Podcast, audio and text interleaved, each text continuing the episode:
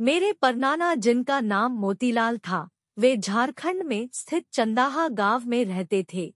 उनकी तीन बेटियाँ थी, एक का नाम सुमु, दूसरे का नाम आशा और तीसरे का नाम बेली। बड़ी और मजली बहन की शादी एक घर के दो भाइयों के साथ और छोटी बहन की शादी भोजुड़ी नामक जगह में रहने वाले एक नौजवान से हुई। कई साल बीत जाने के बाद भी आशा जी की कोई संतान नहीं हुई। आशा जी अपने बड़ी बहन के बेटे और बेटियों को अपनी संतानों की तरह मानते और उनसे स्नेह करते। आशा जी के पति को एक गंभीर बीमारी हो गई थी, जिसके कारण वे अधिक साल तक बचना सके। अब वह अकेली हो गई थी, परंतु उन्होंने जीने की चाह नहीं छोड़ी और जीवन को अच्छे से जीने का फैसला किया। वह अपनी बड़ी बहन के साथ रहने लगी। उनके पास पहले से एक गाय थी। उन्होंने एक दो बकरियाँ खरीद ली। कुछ दिनों बाद वह चावल से खजाड़ी बनाने लगी और बेचने लगी। खजाड़ी बेचने से मिलने वाले रुपयों को इकट्ठा करने लगी। कई साल बाद जब काफ़ी रुपए इकट्ठा हो जाते तो वह अन्य महिलाओं के साथ दूर दराजों में स्थित मंदिरों में घूमने और पूजा करने जाती। पहली यात्रा उन्होंने झारखंड से तमिलनाडु तक की यात्रा की, जहाँ पर कई भव्य मंदिर स्थित थे। दूसरी यात्रा उन्होंने झारखंड से उत्तर प्रदेश तक की यात्रा की, जहाँ पर काशी नामक मंदिर स्थित था। तीसरी यात्रा उन्होंने अपनी छोटी बहन और उनके बच्चों के साथ दिल्ली से जम्मू कश्मीर तक की यात्रा की, जहाँ पर वैष्णो देवी मंदिर स्थित था। चौथी यात्रा उन्होंने झारखंड से नेपाल तक की यात्रा की वह आज भी मेहनत करती और रुपए इकट्ठा करती और नए नए मंदिरों और नई नई जगहों में घूमने का सपना देखती लघु कहानीकार Pankaj modak My maternal grandfather whose name was Motilal.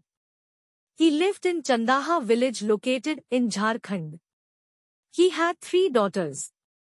One's name Sumu, the other's name Asha and the third's name Bailey. The elder and middle sister were married to two brothers from the same house and the younger sister was married to a young man living in a place called Bhojudi. Even after many years, Asha ji did not have any child.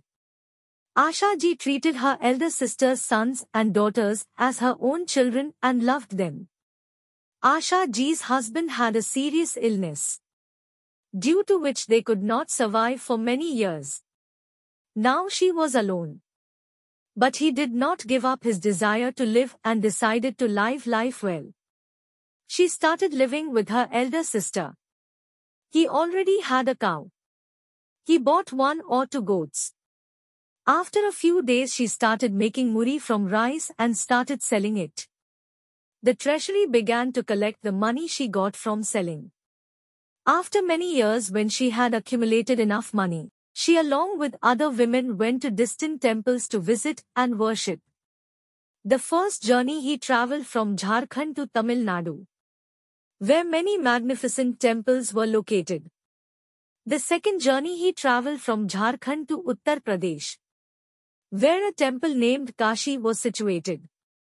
On the third trip, he travelled from Delhi to Jammu and Kashmir with his younger sister and their children, where the Vaishno Devi temple was located. The fourth journey he travelled from Jharkhand to Nepal. She would still work hard and collect money and dream of visiting new temples and new places. Short story writer Pankaj Modak